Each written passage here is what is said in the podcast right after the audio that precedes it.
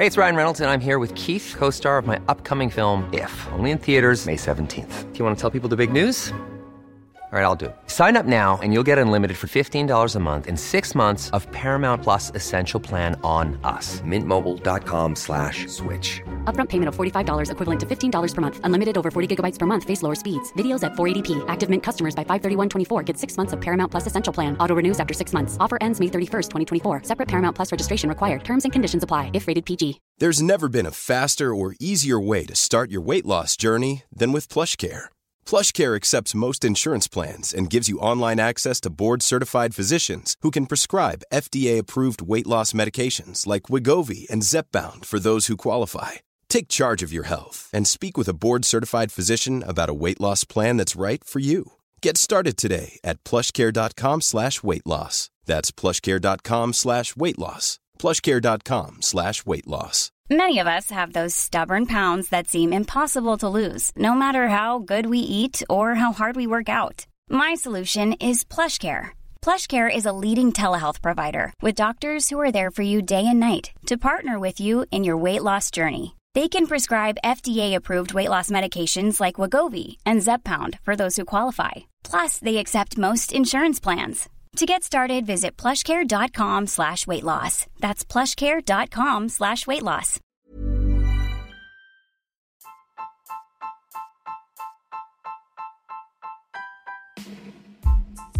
Hello, how are you? Habari, Mbote, Amakulu, Mwaisani. You know the vibes. Everyone has the voice, but not everyone can speak. Listen to FXB Podcast, where finance comes to life. Priya Nikas is your host. Join the journey as we discuss the exciting world of trading, finance, and investing. Every week, we dive deep into the psychology aspects of trading, exploring different topics like technical trading tips, overcoming fear and greed, and mastering the discipline required for successful trading. If you've ever wondered how to trade and make informed trading decisions, you're in the right place. But that's not all. Join us again when we have different guests in the world of entrepreneurship, business, and trading. We'll tackle topics like personal skills, investing areas, and opportunities that are around us. Before we jump in today's episode, don't forget to hit that subscribe button so you never miss any latest updates. And if you find our content valuable, please consider leaving a review. It's the best way to support our show and help others discover the FXB podcast show. All right, let's get started.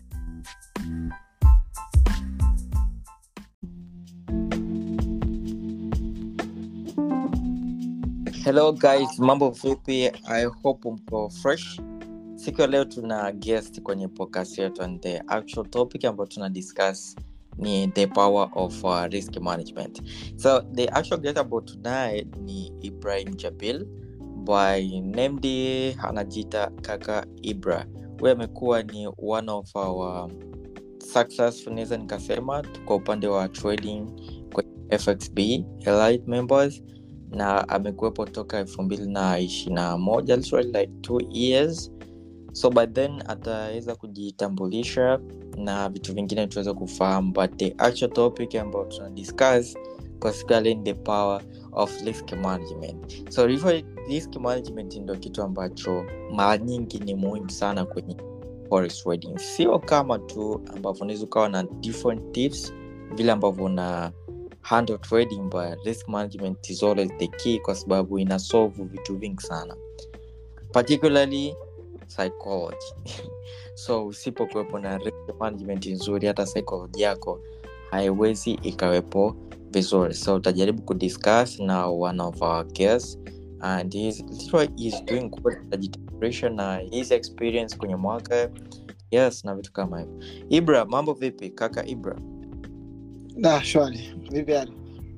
mi safi karibu kwenye podcast yetu Ya, shukran sana, maana imekuwa ni kama bahati nzuri kwangu kuweza kuwa miongoni mwa wageni wa mwanzo kabisa.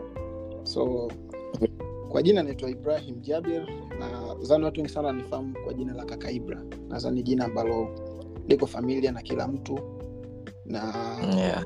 nimekuwa FXB kwa muda mrefu, takriban miaka miwili, so na furaha sana aliokuwa na nyinyi hapa.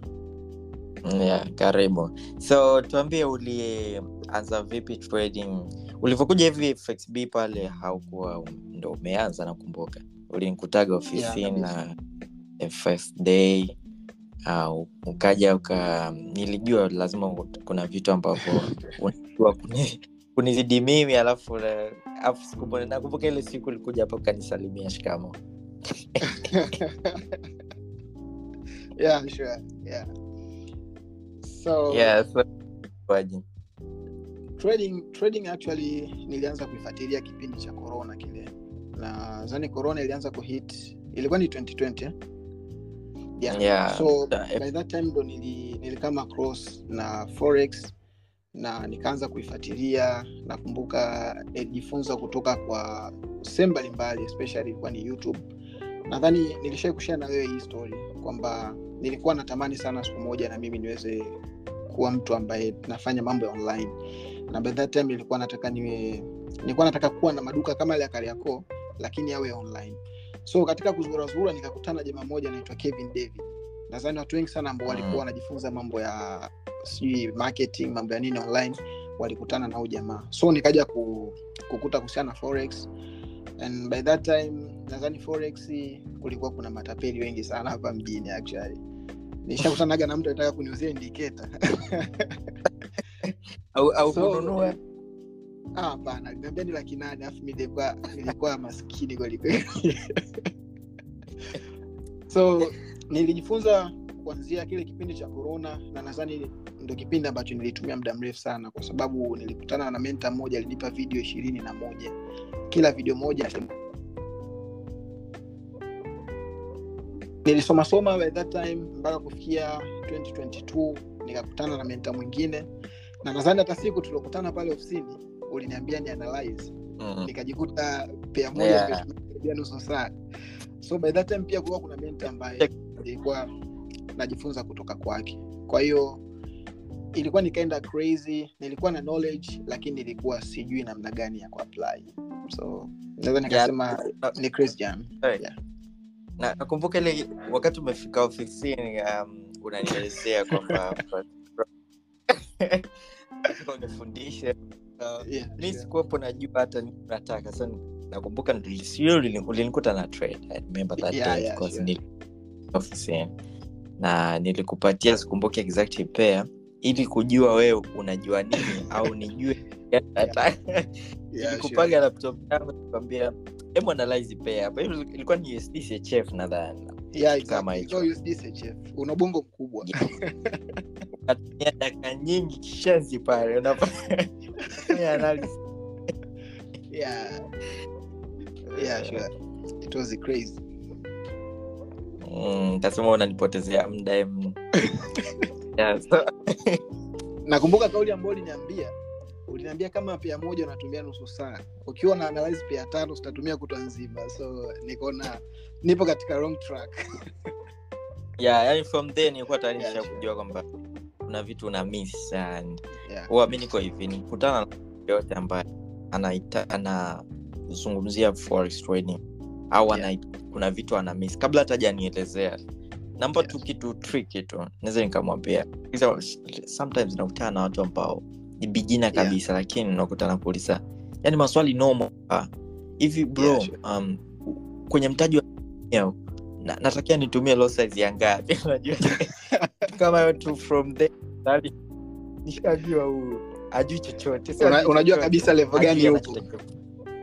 Yeah kabisa. Najua kabisa huyu gani. Yeah so endelea.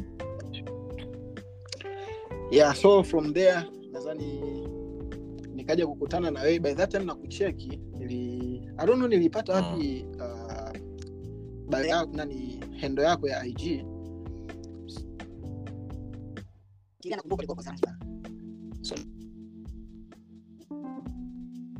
nahitaji kujifunza kutoka kwako na kitu ambacho nadhani hata watu wengi sio mimi tuna ile mindset kwamba ah, yani bwana huyu atakuwa mgumu sana kumface. Unajua kuna ile watu wanakuwa na ile hofu. So mi sikuwa na ile hofu. Nikajaribu kucheki yo bro. Nahitaji kujifunza kutoka kwako. Ukanielekeza ukanipa price. Na naweza nikasema miongoni mwa fxb members waliopata bahati nitakuwa ni mimi hapa. Kwa sababu nakumbuka by that time price ulionitajia sikuwa hata na nusu, nusu yake kama unakumbuka. Na ndo kipindi ambacho Okay.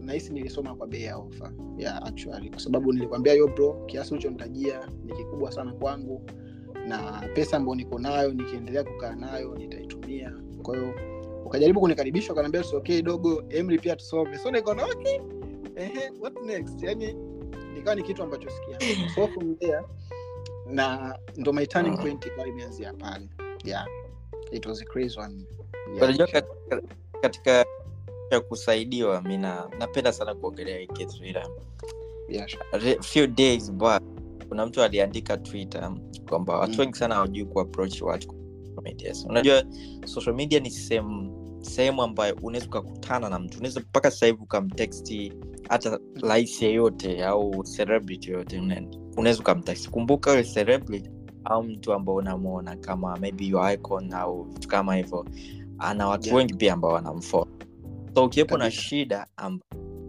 unahisi anaweza akakusaidia. Inabidi umconverse kupitia kuandika unajua. So watu Yeah, sana sure. sana kuaprochi yani hawajui kuaproch imagine yeah. anatext elfu hey bro au mambo. Au ana Ile "Oi." imagine huyo mtu ana text nyingi atakuja kujibu saa ngapi? Nilikuja kuiona Yeah, hiyo kitu kabisa. Ana kitu ambacho ukamsaidia lakini how to approach watu wengi sana hawajui kuapproach watu kwenye social media. Yeah, cha kwanza ambacho nizaga ni hicho. You need to know how to approach uh, watu kupitia social media. Jinsi ya kuandika. Ja, jaribu kukuwa direct fanye kama una interact naye ana testi nyingi sana. Ya kabisa. Na hata the moment nilivyokuwa na, na share na wewe nikasema hii message itafunguliwa kweli unajua? So nikasema okay Mm. ngoja nitume. Nakumbuka by that time niliandika hello, bro hello brother are you good? Nikaandika hivyo. Then nikaja nikashusha kama paragraph hivi ya kujielezea yo nimefuta huku si huku. Alafu nikasema okay kama itajibiwa sawa isipojibiwa its okay nitatafuta nyingine but nakumbuka ndani ya masaa kumi na mbili ulikuwa umereply back. So i was kinda crazy. Nikasema hii huyu jamaa amenijibu kwa sababu kitu ambacho nilichokuwa nakifahamu uh, na kitu ambacho nimekikuta tofauti kwako especially ni hakuna ile kujivuta. Nakumbuka kuna some mentors nilishai kuachekiji kwa back in the days. Na share hivi kabisa yo bro kuna moja kuna mbili tatu nahitaji kusoma kutoka kwako. Bro yani message inafunguliwa baada ya mwezi na hata kama akifu, aki, akija kujibu anajibu zile shortcut.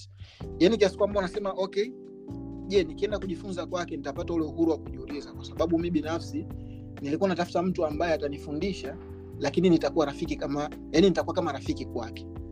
Kwamba nikikwama nitauliza. Kwa sababu forex ni ni, ni ambayo ni ngumu sana. Kwao unahitaji Mm. mtu ambaye anakuwa rafiki na wewe na ndo kitu Mm. ambacho nadhani mi kimenisaidia sana sana sana sana so the moment nimetuma message ulipokuja ukareply back ukanitumia na namba yako ya nadhani ilikuwa ni turning point nzuri sana sana sana sana nadhani kujielezea pia yeah. uh, inasaidia sana yeah. yeah, sure. so mtuambie ulivyoanza kujifunza so how jani yako ilikuwaje uh, kwa mtu ambaye anaweza akaelewa vile ambavyo ulianza and mpaka mpaka ukaanza ku nakumbuka mpaka umeanza kutrade pro um, kabla Yeah, ya sure. If- uh, hapa ambayo ili crash Uh, my forex fund yes. my first fund kabla my first Yeah. fund kaunti mbili tatu eh yeah, yeah, sure. yes Ta- So, kwa tatu. yani kwa muda mfupi sana unaweza uka- uka- ukaongelea labda ili mtu akuelewe jinsi gani ambavyo ulianza okay. so nadhani baada ya mimi kuji, kujiunga fxb by that time na nakumbuka kitu ambacho kilikuwa kinanisaidia mimi wakati nakuja kwako sikwele beginner at unajua Nili, nilikuwa nasema okay kama nahitaji kwenda kusoma kwa kwa mentors nahitaji pia kujitengenezea mazingira ambayo yatakuwa rahisi kwangu. Na nadhani hii spirit tangu shule niko nayo. Yani kama nikiwa nahitaji kwenda kusoma topiki fulani tusheni nitaanza kuipitia mwenyewe ili mradi kurahisisha yale mazingira ya mimi kuweza kuelewa so Mm. nakumbuka mpaka nakuja nakutana na wewe nilikuwa niko familia na baadhi ya vitu kwa sababu nilikuwa na, napitia zile screenshot zako ambazo ulikuwa unashare kwenye instagram na nadhani pia kwa ajili ya watu ambao wanafuatilia fxb inabidi tupe ofa hata wiki mbili uzirudishe ili mradi watu waweze kupitia Then baada mbili utazitoa. kwa sababu mi naweza nikasema imekuwa ni kama ilikuwa ni- guide. Nikawa najaribu kuangalia huyu mtu kwenye entries anatumia kitu gani. Nikawa naona okay supply and demand. Anatumia kitu gani? Anatumia kitu fulani kitu fulani kitu fulani. Umeona? And by that time nilikuwa nimekaririshwa ma trend line ikifika hapa inageuza then haigeuzi so the moment unanifundisha nakumbuka class day one umenifundisha then ukaniambia ukitoka hapa nenda uh, kafanyia hii homework. Na ndo kitu ambacho mimi kilikuwa kinanijenga. So nikawa nikirudi nyumbani najaribu kupitia kile kitu ambacho umenifundisha na homework ambayo umefanyaje umenipatia. So nadhani siku ile ile ambayo nilikuwa nimetoka kujifunza ilikuwa ni jumanne. Kwa sababu uliporudi kutoka zanzibar ukasema yo bro jumatatu tutaweza kukutana nitakuwa nimechoka. So utakuja jumanne. So ile jumanne nilipokuja nilikuwa na kamtaji kangu kalikuwa ni kama dola thelathini na nane nakumbuka by that time ilikuwa ni dola thelathini na nane. So nikaanza kufanya application ya kile kitu kwa sababu uh, tulijifunza vitu tulivyoingia kwenye technical analysis na ndo kitu ambacho kilikuwa ni tatizo kubwa sana kwangu. So baada ya kunifundisha nikaanza kuapply kile kitu since ile day one. Na nakumbuka hata hizo screenshot nimeshare kwenye my ig nahisi nitazirudisha. Tulisoma kwa siku tano na zote nikaa naandika class day one na share na ile homework ambayo so my journey baada ya kujiunga uh, fxb ilikuwa ni siwezi kusema kwamba ilikuwa ngumu sana au ilikuwa ni nyepesi sana hapana. Kwa sababu nilikuwa napata yale maelekezo na uzuri baada ya kujoin ulinadi kwenye grup ya whatsapp. Nakumbuka nilikuwa nakusumbua sana. Yo bro utanitumia link ya whatsapp? Kanaambia muda wako bado. So nilikuwa nasema okay nataka kuniscam najua kuna zile kwamba "Ah, huyu jamaa anataka kuniscam nini? Nilikuwa na hizo mindset so baada ya kuwa added kwenye ile fxb group nikaenda kule nikakuta kuna watu yo wako very serious. So wale ndo aliniimpact mimi kwa sababu kitu ambacho wewe mwenyewe pia unakijua this time around mimi ni mtu ambaye sijui ni lezi niseme yani ni mvivu mvivu umona ko baada ya kukutana Mm. na wale watu ambao wana push na nakumbuka ndo ilikuwa pia sehemu nilokutana na joe wilbert umona yeah, jo- yeah, joe wilbert. Nadhani pia amerahisisha sana hii safari yangu kwenye fxb jo uh, jo, jo nadhani kwanza ni, niseme kidogo. Yeah. jo nilimfundisha online by that time. Okay. Na haukukutana naye ulimfundisha online. Sijawahi kabisa kukutana naye. no. jamaa ni mtu yuko very good. Yo yuko ni genius sana. Yani nilimfundisha uh, within a short period of time akawa na alikuwa ni mtu busy yani ana, anafanya biashara zake huko tunakutana usiku masaa mawili. Namfundisha imagine tulikuwa rafiki mpaka mpaka today yani ni marafiki Okay, lakini yeah. mtu ambaye Hamjai- anapush sana. hamjai na- kukutana kabisa hatujai kutana namwambia hakuna naambia joda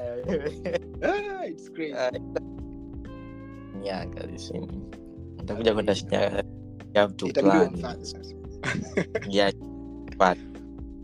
yeah so Yeah. jani yako ilikuwa inaonekana iko simple kwa baadhi ya. FX mpaka kuna time wakawa wananiuliza kwa nini um, uh, ibra kuna vitu alikuwa anavijua kabla ya kujiunga na Voice kwa sababu ulikuwa uh, una catch vitu mapema na improvement Yeah, zako ni uh, ilikuwa ni kwa nini? Uh, nadhani mimi na na ile mindset ya kwamba kama kitu sikijui na najua fulani Mm. anakijua nita make sure kile kitu nakijua mpaka na kimaster. Kwa sababu uh, nilikuwa na ile hofu kwamba what if nikaja nikaulizwa kitu ambacho tayari nimefundishwa alafu sija kimaster na nakumbuka No. that kuna ile tendency yako ulikuwa unafanya kila jumapili lazima kutakuwa na zile webinar. Mm. so nilikuwa natamani siku moja nije kupresent mbele ya watu niweze kuperform vizuri. Umeona? So nikawa nikawa ya nikawa, sa- nikawa naogopa kwamba what if akaniambia present then nikawa na, na stack unajua? So nikawa nazingatia chochote unachokifundisha mimi lazima nitakesha. Nakumbuka ilinipelekea nikapata insomnia. Nakumbuka nilishai kuambia nilikuwa na, nikapata hiyo shida insomnia. Na imenisumbua kwa muda mrefu sana. Sana sana sana sana. Na yote ilikuwa inatokana lese umefundisha kuhusiana na market structure. Basi Mm. mi nitaenda nita go deep kuhusiana na market structure. Hivyo. Umeona? So nadhani ni kitu ambacho ndo kimesaidia na kimefanya ubongo wangu pia kuwa mwepesi kwenye kukechi vitu. Hata this time around nadhani jana nilipitia kwenye website kule nikakuta kuna content zimekuwa added. Nilisema ndakupigia simu bahati nzuri leo tukawa na hii, hii podcast. So nilipitia kwenye website nikakuta kuna content zimekuwa added. Bro vile vitu umepelezea simply na kila nikipita naona okay kumbe iko hivi then naenda na apply. So kitu ambacho mimi kinanisaidia nikikisoma naenda na apply. Its either nasoma kwenye website ama naenda kupitia zile video ambazo tayari ulisha rekodi. The moment nikisoma mimi nitaenda direct kwenye chat nitafungua chat. Kama ni fair value gap nitaenda nitaitafuta. Kama ni supply and demand nitaenda nitazitafuta kuziona. Then hapo naweza nikalala. Lakini kama sijaziona huwa siwezagi kulala. Yeah. so nadhani hiyo kitu ndio huwa kinanisaidia. watu wengi huwa wa- huwa wanafeli hapo kwenye Yeah. specific una unajifunza kuhusiana na trading. Unajua trading uzuri Yeah. wake ni tofauti na shule ambako utapewa utapewa mtihani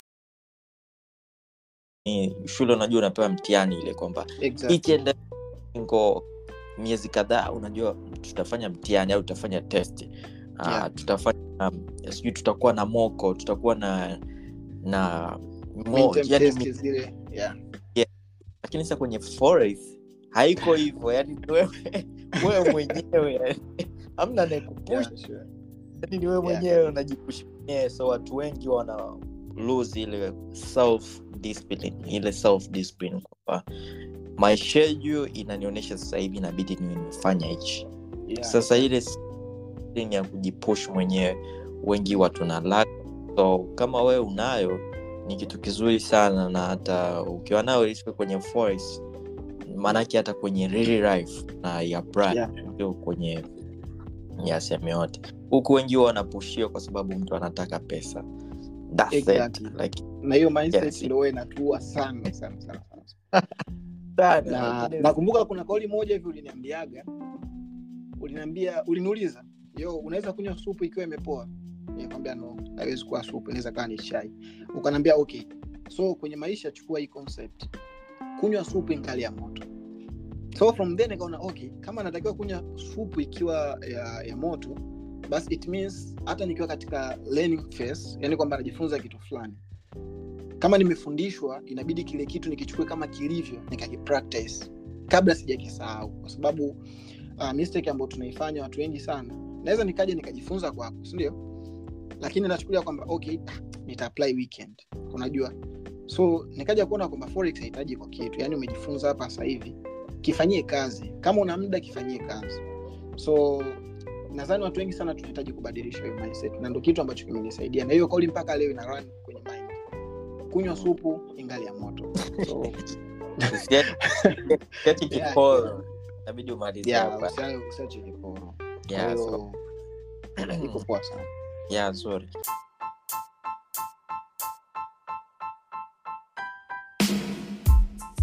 This podcast was brought to you by FXB University in partnership with Mr. Kryan Nikas based in East Africa. You can join the mentorship program at www.xbuniversity.com and be among other 1,000 plus elite members all around the global. so how ul- ulikama close namna vipi kwenye mambo ya fa- eh, hizi programs hizi problems zilikuja nadhani last year na ni memba mmoja hivi wa, wa, wa mule fxb ali appreciate kile ambacho mimi nakifanya na share zile content nafanyaje hivyo kwa sababu uh, fxb ni kuwa kuna ile uhuru eh, kwamba if you have something ambapo unajua ukiadd up uh, watu itawasaidia unaweza ukashare. So nilikuwa ni mtu ambaye nashare sana. Uh, yule Mm. jamaa akanicheka akaniambia yo bro kwa jinsi ninavyojua na ninavyoamini hakuna mtanzania ambaye anaanza tu akawa na mtaji labda wa dola elfu tano dola elfu kumi huko. Umeona? So kuna hii kitu inaitwa hem jaribu unaenda kupitia kuhusiana na hizo na nakumbuka by that time wananigia hiyo concept ndo nikajaga kupataga ile misiba ambayo iliingia hapa katikati. Nakumbuka by that time nilishia na nyinyi. Na Yeah. part kubwa sana katika kunifanya nirudi tena kwenye industry. So baada ya kufahamu kuhusiana na, na zile profilm uh, nikajaribu kwenda kufuatilia na nadhani by that time nilikuwa nasikia sana kuhusiana na ftmo kusikia, kusikia sana kuhusiana na forex fund. So nikajaribu kuangalia sehemu gani ambao naweza nika nikaenda kuangalia. Nilivyonunua my first account hiyo nikasema okay nishafanikiwa. Yani kuna ile mindset tu inakuja hivi kichwani kwamba nishafanikiwa. Lakini by that time nadhani nilinunua akaunti ya dola elfu tano na I don't know kama unakumbuka nilishia na wewe i think ila kile kipindi ulikuwa uko kwa busy nadhani ulikuwa maldive kitu kama hicho. So nilivyonunua yo ilikuwa ni crazy. Na for the first time na trade akaunti kubwa yenye dola elfu tano. Time nilikuwa nimezoea kutrade akaunti za dola mia tano dola mia tatu nitapeleka dola mia saba nitatoa nitaacha dola mia mbili hivyo. So baada ya kupata ile akaunti ya dola elfu tano bro uwezi amini akaunti ya dola elfu tano lakini ilitumia lot ya 0.01 nilikuwa very poor kwenye, kwenye risk management ya. Yeah, ilikuwa crazy. Nilitumia 0.01 kwenye akaunti ya dola elfu tano. So nakumbuka by that time nika nikaanza kupambana na ndo kipindi ambacho kilinifunza sana sana sana kuhusiana na risk management. Na nadhani pia leo tutaizungumzia kuhusiana na risk management itakuwa ni fursa nzuri.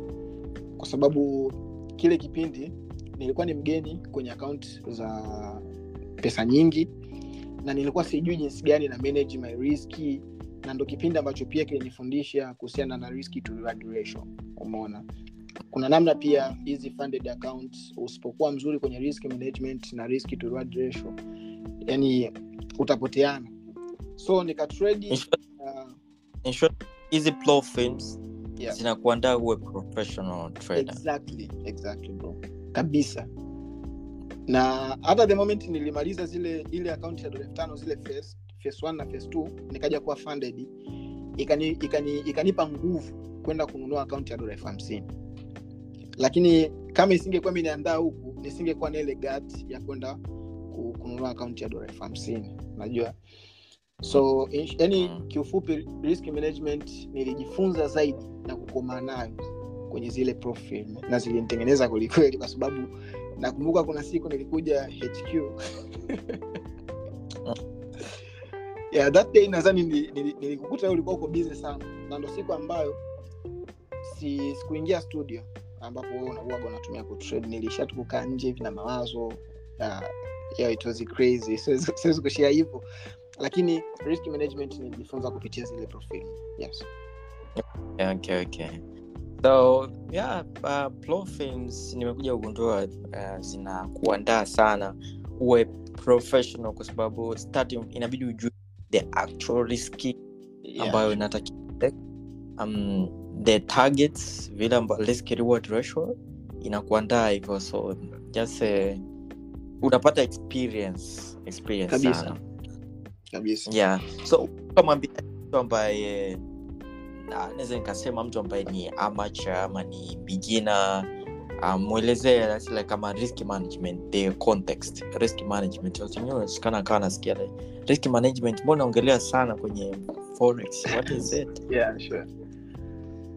Yeah, nikizungumzia kuhusiana na risk management kwa kutumia tu kiswahili ambacho ni chepesi uh, tunasema ni namna gani unafanya usimamizi ama una, unasimamia kile kiwango uh, cha pesa let's say ambacho unahitaji kukiingiza na pia ambacho unakuwa uko tayari kukipoteza kwenye biashara ya forex so yeah. tunavyoambua risk management risk management imegawanyika katika matawi makubwa sana matawi mengi sana. Kuna kumanage riski in terms of capital na hizo hizo balance lakini pia kuna kumanage riski kwenye mindset yako ambayo hii waga mara nyingi sana naiweka in terms of psychology. So Yeah. mtu ambaye ni amacha naweza nikamwambia katika forex kuna vitu viwili vikuu kwanza ambavyo mtu anatakiwa kujifunza cha kwanza lazima apate knowledge awe na knowledge ajue nini anaenda nakifanya kwa sababu hauwezi ukajifunza kumanage risk hajakuwa haujui unaenda kufanya nini sokoni yani technically wise haujui exactly. entry yeah, Ah, kabisa you need to have the general foundation kwenye yes. Ah, about forex ndo uweze kuelewa where to Yeah. your na vitu kama hivyo yeah kabisa so ukisha ukishakuwa na ile foundation ukishakuwa na ile elimu sasa ya kujua kwamba sokoni naenda naingiaje nafanyaje ndo pale una- kama macross na risk management. Kwa sababu hii ni biashara ambayo ukimesa umezingua. Sio tumeelewana yani, Yeah. uki, yani ukimesa tu kidogo inazingua. Nadhani uh, kipindi ambacho mimi na, na naanza kutrade the only mistake ambayo niliwahi kuifanya na sitokuja kuisahau by that time nilikuwa na akaunti ya dola kumi na nane na kuna ile mindset kwamba yo kwenye forex ukiingia uh, unakuwa tajiri chap so nilikuwa najiona mwenyewe yani ni kama nimefika sehemu fulani hivi ina mavyumba mazuri na magari na manini so mm. wakati na Hivi- kidogo changu kumi na nane Ah. Uliweza- uli- uliweza ku search about the cars about nice houses na nini vitu kama hivyo i think ukiepo kwenye hiyo level and uh, mi na- sure. Yeah. yeah. yani nilikuwa nimeset hivyo vitu mapema sana yani kuna wenyewe nakwambia uh, una seti zile standard zako kwamba mi nahitaji kuwa hivi hivi hivi hivi kwa sababu ukijaribu kuangalia lot of forex, forex mentors wana hivyo vitu umona yeah ko na mi nikaanza kuji, kujiweka katika zile nishi ambazo wao tayari wapo so nakumbuka kale kadola kumi na nane kangu nilitrade ilikuwa ni gold. Mm. nilitrade gold. Nimeanalyze. Nakumbuka manosi ambayo niliyasoma huko youtube wapi. Kwao nikaja nikachola matrendline yangu pale nikaweka mabutterfly siu manini hivo nikasema hii ngoma hii hii ngoma ina sell. Nikatia pale lot size ya 0.1 within a second sikuona kitu. Within a second sikuona kitu. Why kwa sababu nilikuwa sijui nakifanya kitu gani. Na hata elimu niliokuwa nayo na nadhani haikunisaidia by that time kwa sababu sikuwa na right knowledge ya kujua sehemu gani exactly natakiwa kuingia na sehemu gani exactly sitakiwi kuingia. Sio kuwa tu na knowledge kuwa na right knowledge ambayo inakuguide. Mm-hmm. Yeah. so from there nikaanza sasa kukama across na riski management. Na nadhani risk management nimekuja kuwa nayo familia sana baada ya ku, kuwa familia na zile posti zako. Kwa sababu nilikuwa mimi kuweka mziki uh, kujua exactly zone naweka wapi ilikuwa ni mziki. Kwa sababu that time nakumbuka nilikuwa natumia infinix yani nilikuwa nikikuonyesha ntri yangu ilipo na stop ilipo ni mwanzo wa kioo na mwisho wa kioo. So, yeah, ilikuwa ni nilikuwa na, na, nafanya vitu ambavyo sio vizuri. Mpaka nilipokuja uh, ku, ku lose such amount nikaona okay sasa inabidi ni nitafute mtu ambaye atanifundisha vizuri Mm. nikawa na ile elimu lakini pia nijifunze kuhusiana na risk management kwa sababu sikuwa mzuri katika kumanage risk so yote Ah. ambaye ni amacha nitamwelekeza afanye hivyo kitu have the right knowledge right. Knowledge tu kwamba hivi so, this is So, kwenye like unajua jinsi ya ku rank uh, big accounts na small accounts kupitia your normal pa, your normal trading account na hizi profirms so what about the una kwenye profirms au una explore vipi kujua kwamba right now natakia ni riski kiasi hiki kulingana na kitu ambacho nakitrade? Okay. Na ingi- una platform maybe ambapo una calculate au you just yeah.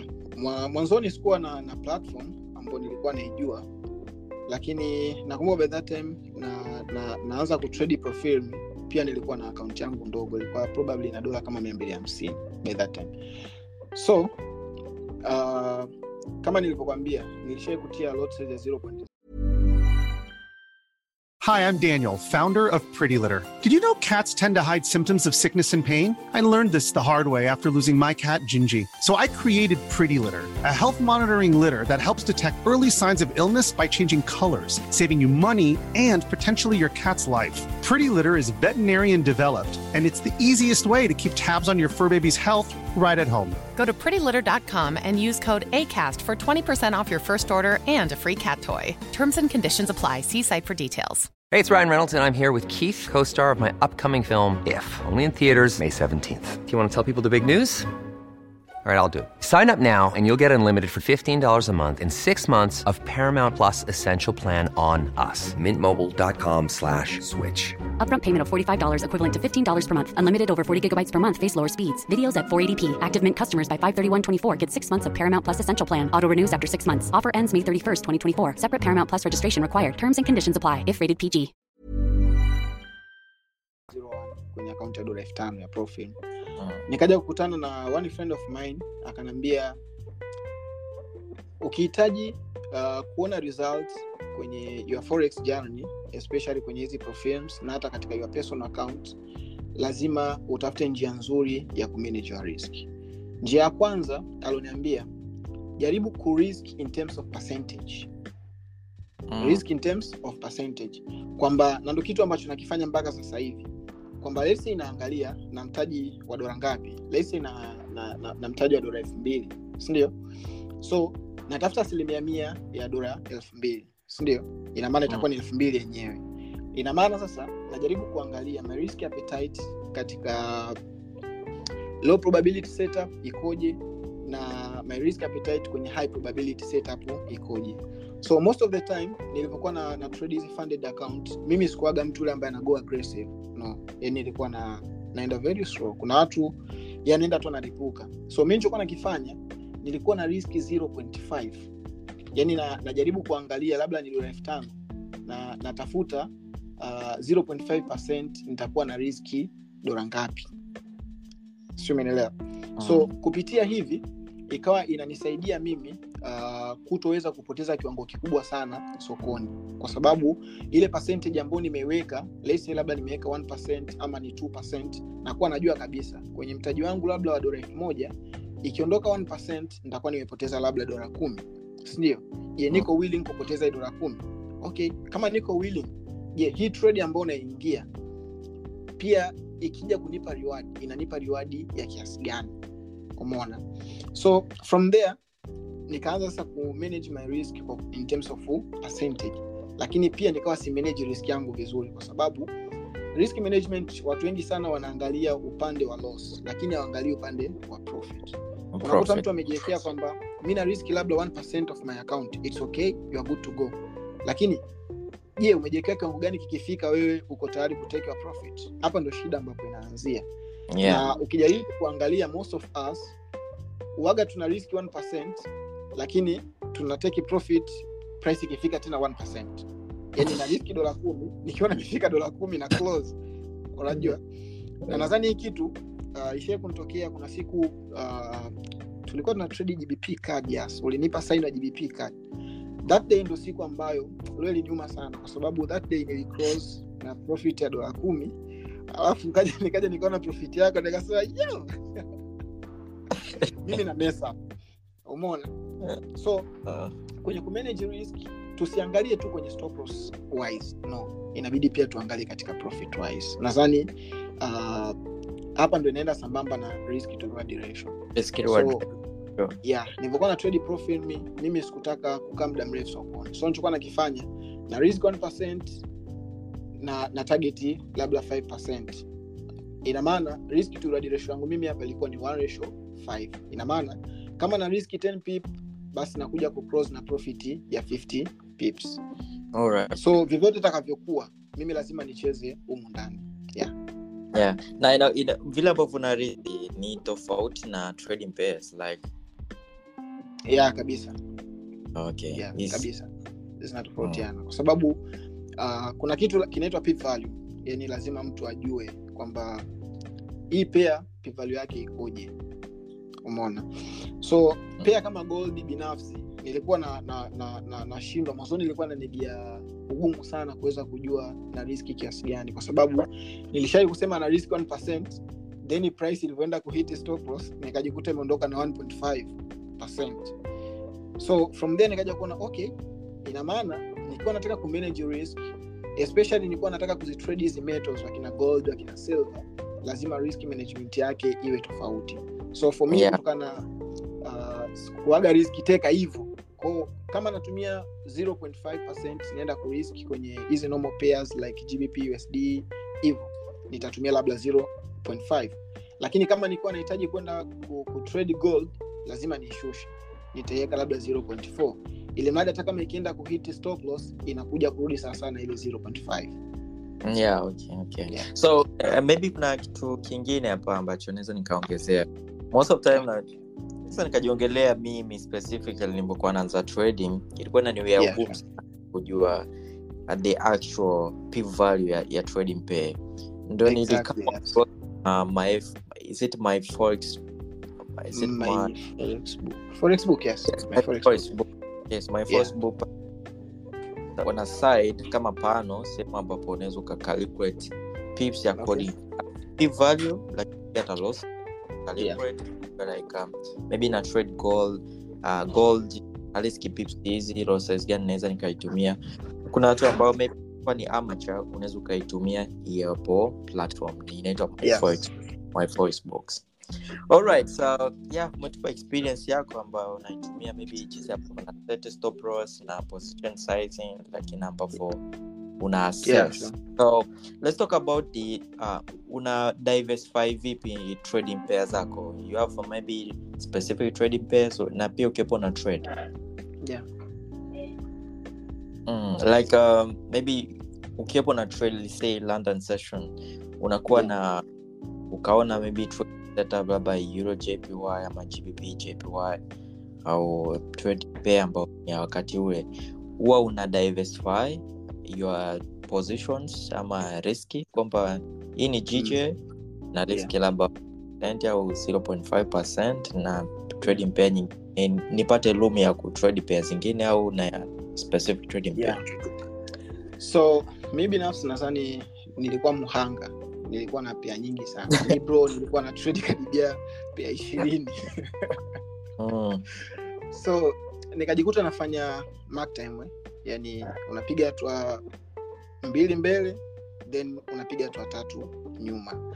So nilikuwaga sina specific pair ni kwamba mimi nitatrade gbp jpy labda nitatrade gold. So ikawa inaniwia ngumu sana kwenye kumanage my risk. Na nadhani ndo kile kipindi ambacho napeleka akaunti nafika dola mia tatu alafu nairudisha mpaka dola mia hamsini. Naipeleka mpaka dola mia nne alafu nairudisha mpaka kwenye dola mia mbili. So nika nika kama cross na na naweza nikasema kwamba baada ya kuona kile ninachokipitia nikajaribu kutafuta kwamba lazima niwe na pia zangu ambazo nitakuwa na dili nazo. Na mara nyingi sana miwaga nabadilika kutokana na season na season kwa sababu kwenye forex kuna hizi kota wanaita kota? Yeah. hizi. Na tabia mbalimbali. Kwa hiyo kuna kipindi nilikuwa na trade gold tu totally gold umeona?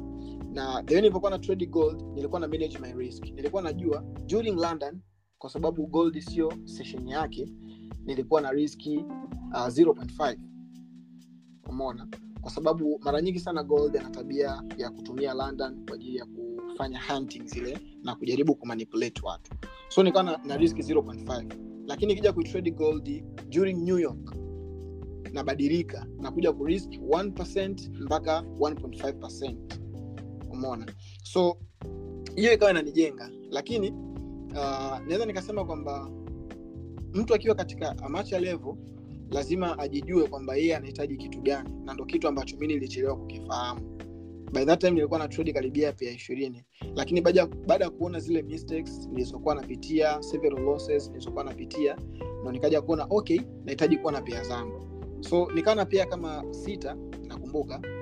Uh, zile pia sita nikawa na pia ambazo zinatembea london na nikawa na pia ambazo zinatembea new york. Mimi sio mpenzi wa pia ambazo zinatembea during asian kwa sababu asian kuna kwaga na yale maspread yale anatanuka spread inaenda hadi karibia point matatu so kwangu Yeah. nakwaga ni siwezi kubeti actually.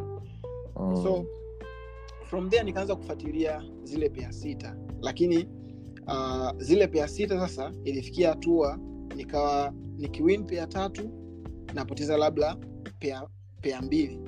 Na mimi nilikuwa na tabia moja.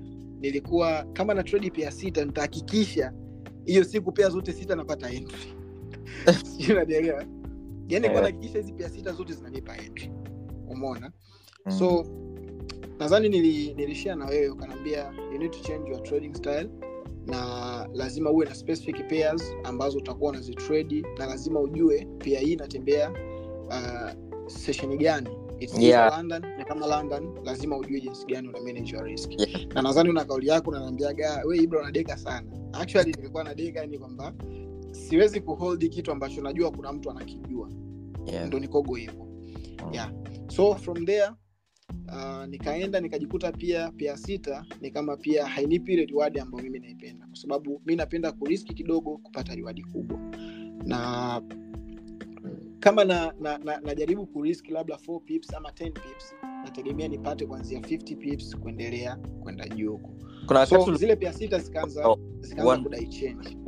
una refine and ya na refine sana yani nilikuwa na refine mpaka stop loss naweka pips moja. Mpaka una, una miss entries. Ya mpaka na miss entries. Yani nikaanza kumiss zile entries. Na nadhani uh, watu wengi sana nadhani ni victim wa hii kitu. Kuna kauli fulani hivyo linaambia na screenshot yake ninayo mpaka leo. Nitakuja kuishia na watu. Nilikuja kuuliza kuhusiana na your sniper entries. Kama unakumbuka. Nilikwambia bro ipo siku nitakuja kupata sniper entry kama zako. Kanaambia focus kwenye consistency ya hiko ambacho nakijua kwanza. Then hizo sniper zitakuja. Umeona?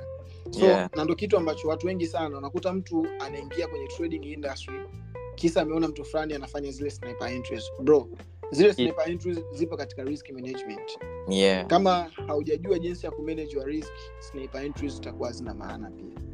Umona Mm. yeah so nadhani by that time pia nikaja kuona kwamba okay na trade pia nyingi nafanya marefinement na miss a lot of entries kwa nini focus na pia moja? So kuna kipindi cha kati nikaanza sasa kufocus na only gold. Nikawa na trade gold ikaanza kunipa result. Lakini season ilivyo shift nikaanza kuona gold haipo in my direction nikajaribu pia kurudisha some pairs. Na mpaka sasa hivi tunavyoongea na trade only for pairs. Na hizi pia nimezigawa kutokana na, na session. Na trade gbp jpy na trade gbp usd na trade gold lakini pia na trade usd card. Hizi ndo pia ambazo mimi huwa nazitrade. Na mara nyingi sana gold huwa nazitrade during new york only. Hizi zengine na trade during london hivyo Right. na your, actual trading style huwa una swing trade hivi au una day trade? Wewe unajua my passion. I know that. Sasa kuna watu yeah.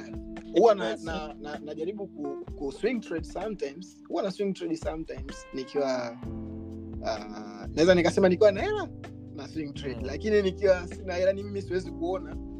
Na naenda kulala na close my entry for ina dola mia mbili dola mia nane then naamka naikuta na dola hamsini mi So, yeah, yeah, yeah, sure. huwa na swing sometimes yani yeah, yani nione kabisa kitu kimenishawishi waga na swing so most of the time waga na day trade na kutokana najijua my psychology waga siwezagi kuvumilia kuona hela nimeingiza afu inapotea ko huwa na swing Psychology. sometimes.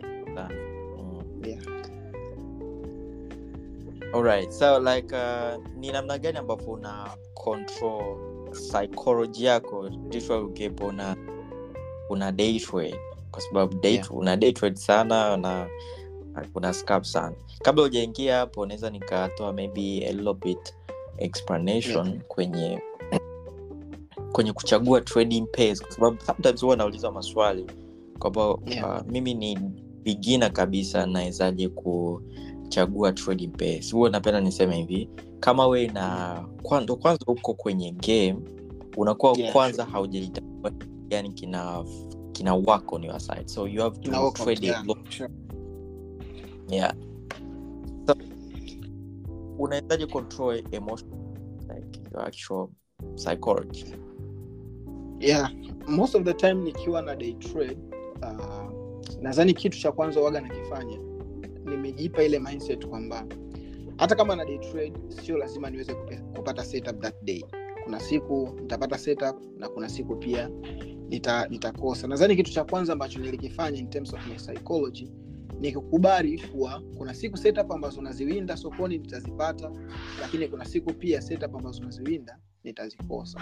Nadhani ndo kitu ambacho kimenifanya hata trade niweze kuona yale mafanikio ambayo na, na ya kila siku na ndo mistake ambayo mwanzoni ilikuwa nayo. Yani kama natafuta labda head and shoulder nitahakikisha head shoulder naiona. Yani hata kama kwenye one minute. So nikaja kuona hii kitu ya workout. So nilivyoamua kwamba mimi na day trade kama naamua ku day trade na ku scalp nikajaribu kutafuta pattern ambazo zina workout na mara nyingi sana uaga zinajitokeza within a day. Na ndo by that time pia nikaja nikaja kuona a lot of setups ambazo uh, kwangu mimi ni rahisi sana kuziona kwa sababu sio setup tu. Kuna setup mzio anaziona kwa urahisi lakini zinapokuja kwako wewe unaziona kwa ugumu. Umeona? So nikajaribu kuangalia setup gani ambazo kwangu mimi naziona kiurahisi nikaona okay niko familia sana na kumanage hizi market structure kwenye lower time frame.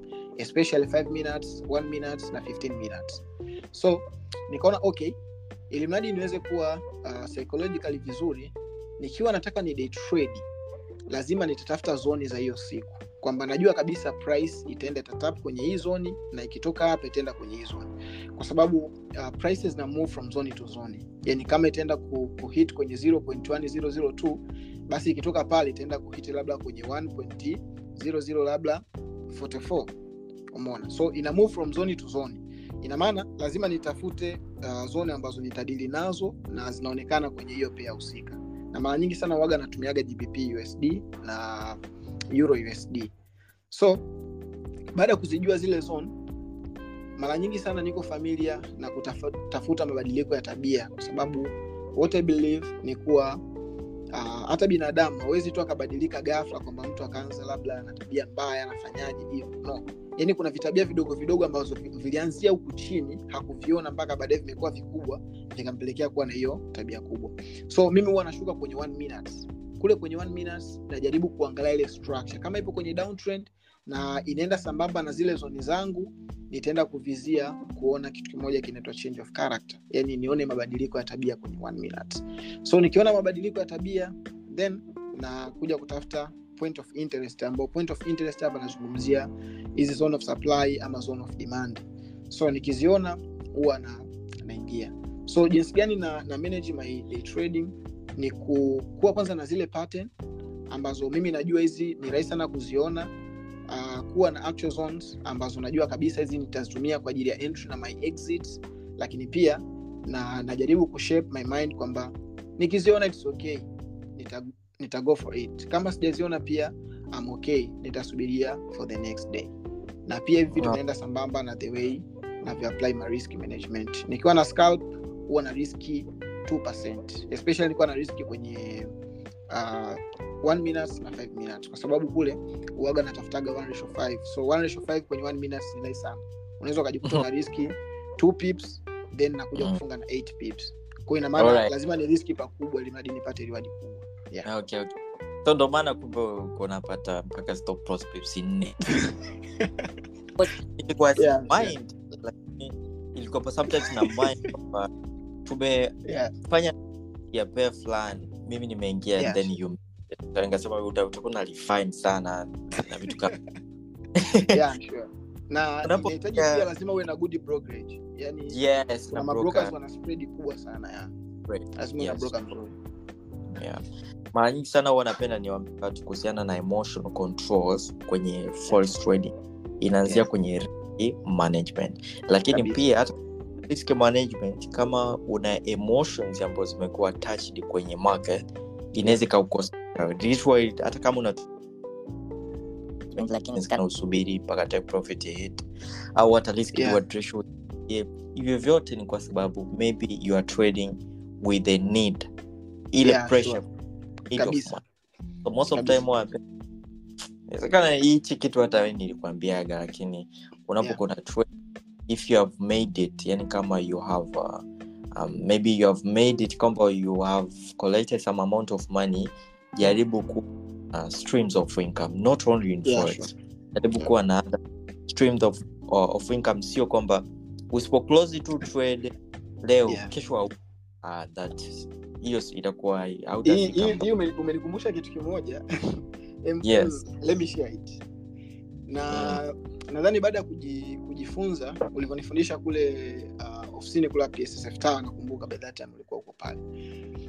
Nilikuwa na ile mindset kwamba okay mimi sasa hivi ni forex trader. Sifanyi ishu yoyote yani mimi ni kutredi forex na nitasurvive kupitia forex trade hiyo ndo kipindi ambacho nilikuwa na emotion mbaya. Kwa sababu gani nilikuwa na trade kusurvive Mm. sio yani na trade nipate la bando. So siku nikipata loss nakuwa na ile kwamba ah, kweli nimepata loss kwamba tayari nimemess up yani siwezi kutoboa. Unajua? So ilikuwa ni ni maamuzi mabaya sana ambayo niliyafanya by that time. Mi naamini kwenye trading ile mradi uh, uweze kuyaona yale mafanikio kiurahisi. Lazima uwe na another source of income yani kwamba yeah. hata kama sijapata kwenye trade basi kuna sehemu mimi hela itaingia. It's either unafanya kazi ama unafanyaje. Na ndio maana uwaga naambiaga hata watu kwa ili mradi ufanikiwe lazima ukae kwenye njia za hela. Hauwezi kufika kwenye njia za hela kama hautafuti hela. Sindio ina maana ili mradi uweze kuja kuwa successful kwenye trading lazima pia kuwe na kitu ambacho kina support ile trading keria yako kwa sababu huko utahitaji bando utahitaji nini. So naamini watu wengi sana tunakuwa distracted kutokana na hatuna another source of income. Na ndo kitu ambacho mimi kilikuwa kinaniazibu sana sana sana sana. Nakumbuka hata kuna siku nilishia na wewe ukanaambia yo tafuta source of income. Umona kama ni sehemu labda utakuwa una, una, unafanya kazi au labda kama uko uko familia na mambo ya affiliate, affiliation haya jaribu kufanya ili mradi kuwe kuna another source of income tofauti na forex. Yeah. Yeah. nadhani hiyo kitu ni nzuri zaidi kuliko mtu kusema kwamba I'm a full time trader then Mm. hauna another source of income. Utasaga serious. Tasota sana kuna time unaweza ukaomba hela na demu wako alafu ukaanza kuangalia. Kwa nini umetoa huu mfano? Kwa sababu familia na sahii hata ijafikia Ya demu wako watu ambao ambao wameoa basi hauwezi ukawa na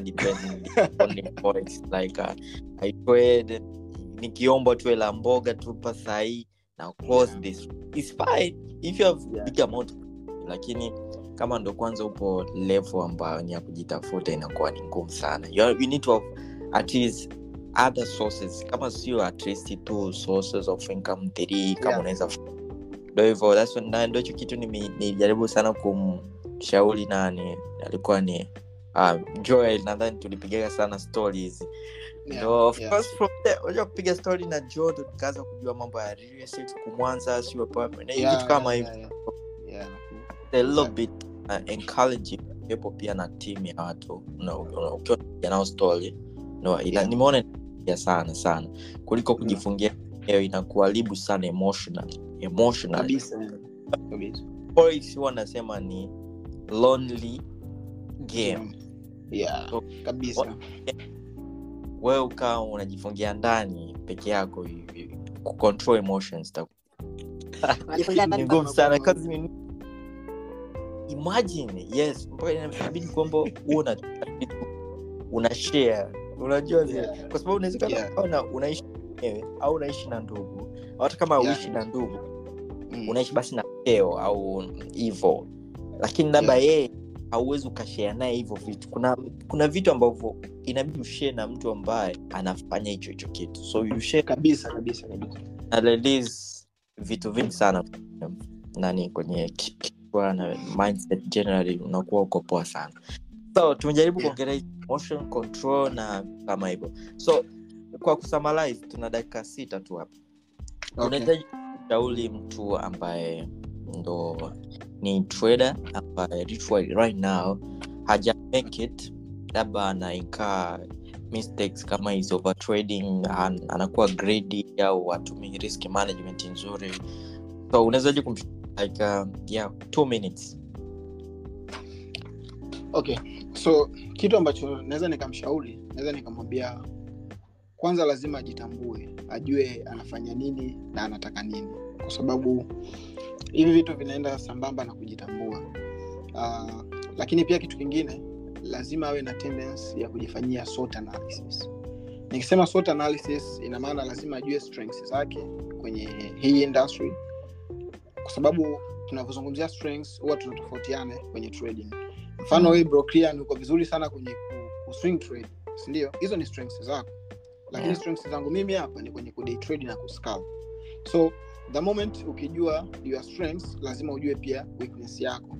Mfano mi weakness yangu siwezi ku, kuriski kiwango kikubwa sana cha pesa au siwezi ku, kuriski uh, pipsi nyingi sokoni sindio so baada ya kujua my weakness ni kuwa siwezi ku, ku, kuriski pipsi nyingi labda stop loss ya pipsi kumi na tano ishirini.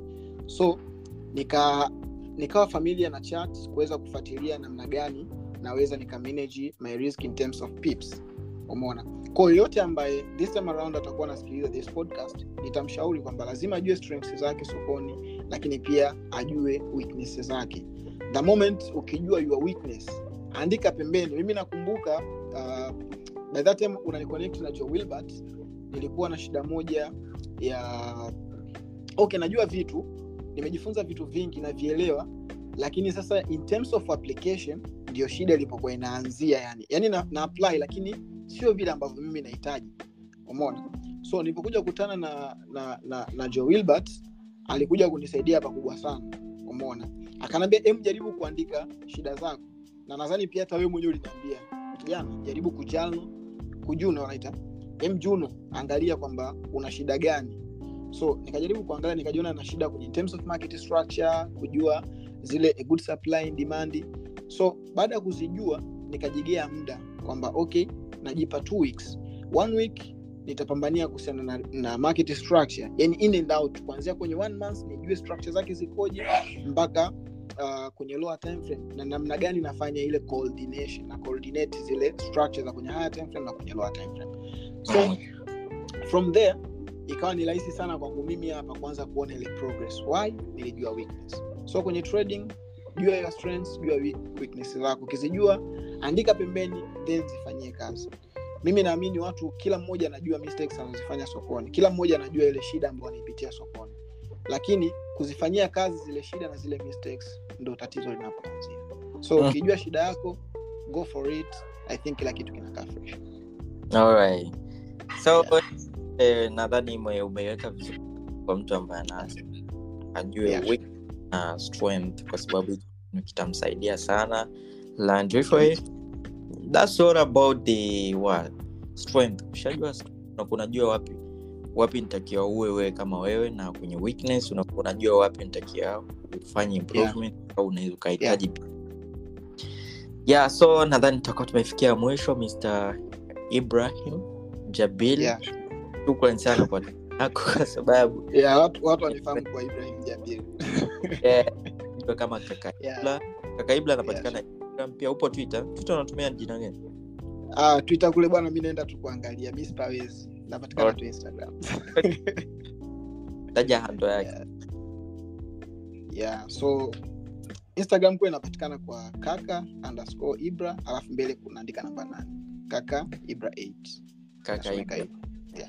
So shukran sana kwa time yako tumetumia almost dakika almost kama risaa lakini yeah, sure. na watu possibly watu wanajifunza vingi kupitia wewe kupitia hata hii Yeah, sure. so i really appreciate lakini pia na niko proud na wewe kwa sababu nimekuona since unaanza until where of course natali unapush Yeah, sure. yeah thank you so much Yeah. bro. Yeah thanks so much bro. Na last but not least sitoshea chochote kwenye peji yangu mpaka utakuja kunikabidhi gari yangu. So nadhani siku naenda kununua gari kutokana na matunda ya forex utakuwa the one ambao unanikabidhi na nitaiweka pale on my Ah. ig yeah. Shukran sana man. I really appreciate and have a good time. Yeah shukran sana. Thanks so much. Thank you. Hello, family. Thank you for tuning in FSB Podcast, where we make finance trading simple, accessible, and enlightening. Of course, don't hesitate to share your thoughts about this podcast through this WhatsApp number ambayo you have to start with plus 255 746 410 596 narudia tena plus 255 746 410 596 hii hapa ni whatsapp number ambao unaweza ukashare your thoughts about this podcast. Tutumie voice notes ambayo inaweza ikawa featured into the next podcast. Tupe review hapa hapa kwenye sehemu ambayo unasikiliza hii podcast. Kama itakuwa ni apple podcast spotify or wherever you listen your podcast just give us the review or the comments if you think this might be your favorite podcast. Yes until next time stay patient work hard but smart and remember the art of patience is the bridge between time and success guys family join us in our next episode thank you and see you This podcast was brought to you by FXB University in partnership with Mr. Kryan Nikas based in East Africa. You can join the mentorship program at www.xbuniversity.com and be among other 1,000 plus elite members all around the global.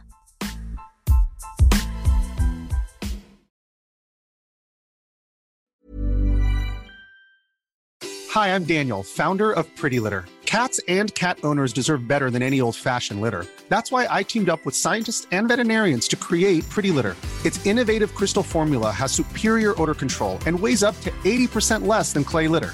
Pretty Litter even monitors health by changing colors to help detect early signs of potential illness. It's the world's smartest kitty litter. Go to prettylitter.com and use code ACAST for 20% off your first order and a free cat toy. Terms and conditions apply. See site for details.